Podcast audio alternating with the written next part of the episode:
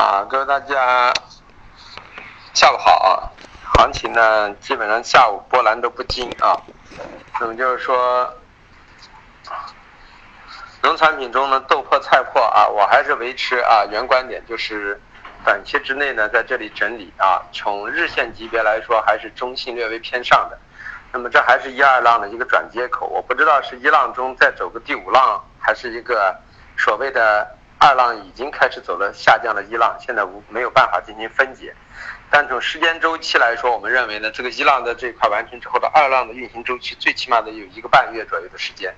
那么，所以基于这种情况，我认为在这个位置呢，啊，要么就是啊背靠的像豆粕呢，背靠的两八七零左右呢做多，然后呢上背靠两千三啊三千左右呢平仓啊附近两种可能啊，还有一种可能就是。啊，下来之后呢，下了两两八两八五零之后呢，啊，在两七五零到两八零零区域呢去布局多头，这两个思路啊。那么同理，用这个时间段呢去看菜粕也是一样的。棕榈油、豆油、菜油呢还是维持原观点啊，高位整理，现在日线级别还是偏上的，但上涨呢逐渐已经趋缓。我们认为未来的格局啊，随着后期的推移。双节临近或者双节结束之后，它大量的备货完成之后呢，油脂我们不认为会出现大幅性上涨，毕竟豆很多，豆粕压大了很多之后，对油脂来说也是很多的，只要不往生物材料上去转换，在油上来说是供应是合是肯定是够的，所以说现在这个上升完全有点伪伪命题的一个味道啊。最近油脂的上涨还有一个因素就是国家。啊，可能要进行农业供给侧，那么农业供给侧呢，可能会说油厂压榨也对环境有污染，所以在广东地区很多油厂进行啊有限产的迹象，所以这样造成了暂时油脂出现了一个高位整理，啊，但是我们不认为这种事情可能真的会发生，或者说要静待观观望啊，所以暂时油脂我们维持的是高位整理，回调可以做多，破位之后啊平多就可以翻空的思路，反过来跟豆粕是相反的。啊，玉米和淀粉呢？个人认为呢，在这个位置呢，啊，淀粉呢可以维持呢背靠幺八四啊，继续维持多头思路。但是呢，破了幺八四坚决止损啊。那么玉米呢，现在在幺八幺五三零这一块呢，维持中性格局。那么暂时以观望为主，后期随着逐渐的推移，我们认为一月份以后玉米偏下的概率逐渐加大啊。啊，黑色黑色里头呢，啊，我们说了啊。叫一分为二的观点去看，焦煤、焦炭、动力煤是中性偏弱的。那么暂时呢，重心偏弱的过程中呢，就说明呢它是可以双向去做的。所以焦炭幺千一千七到一千六百六呢为一个支撑区域，背靠着可以做多。啊，一千一千八百一千八百五到一千九呢维持一个高位的压力区可以做空，这么一块思路。那么焦煤同理也是这样，一千二到一千一百六为一个支撑区啊，可以背靠这个区域都可以做多。那么反过来呢，一千三百五以上的就可以背靠一千三百五啊附近左右就可以考虑去做空啊。那么动力煤呢，以五五五零呢啊五五五呢为一个所谓的啊压制平台的中轴，这个位置偏下做空啊。那么暂时呢跌也跌不深，原因什么？长斜价大概在五三五，所以它下行的偏离也最多就是五幺零到五五幺五左右，所以跌幅也不会太大啊。这是呃呃，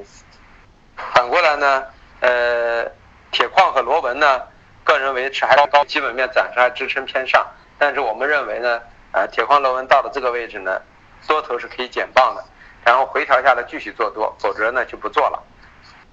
啊，然后呢，铜、锌、铝、镍这四个品种，铜呢，我们维持呢就是，呃，以四万六千六啊为一个支撑区域啊，到四万五千四万六千五到四万六千七为一个支撑区域去做多。如果某一天收盘价破了四万六千五，那么暂时啊多头离场，那么把空间下移下移到说下移到四万五千五，继续去做多这么一个思路，然后以四万八到四万八千五作为一个多头平仓翻空的一个状态，那么新呢还是以两万二到两万一千五为一个支撑区，两万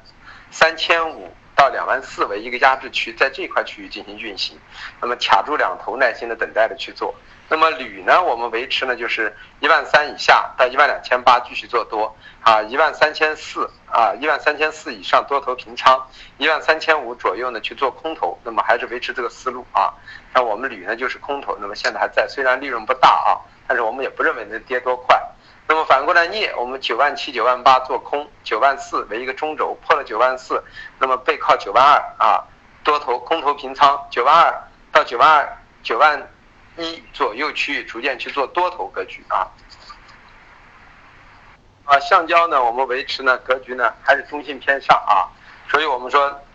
前天把那个空头啊，昨天把空头止损掉，原因就是因为做的短空格局呢，以为是随时震荡，但是是你很难把握这个四浪的一个完全的转接，所以我们认为这个四浪可能有可能已经完成了，进行一个五浪的上冲了，呃，目标价位我们说两万一到两万一千五，所以这就是我们橡胶为什么让大家最主要是。最好做顺势回调做多的一个思路啊，那么这样能保证一个主体的格局不发生变化。反过来呢，PPPE 和啊甲醇这三个品种的逻辑呢，还是因为甲醇的价格上升太大啊，呃成本造成了对 PPP 有支撑，所以 PPP 很多工厂呢啊在甲醇上移的过程中，一个是减产，二一个呢啊是提高提高它的价格，由于这样造成了说整体的这三个品种都很难下。那么至于 PTA 和沥青呢，是跟原油有很大的关系。那么最近原油的突破上升了一个台阶之后呢，直接引发这呃 PTA 和啊钾沥青的一个上移。所以我们认为未来整个 PTA 和 P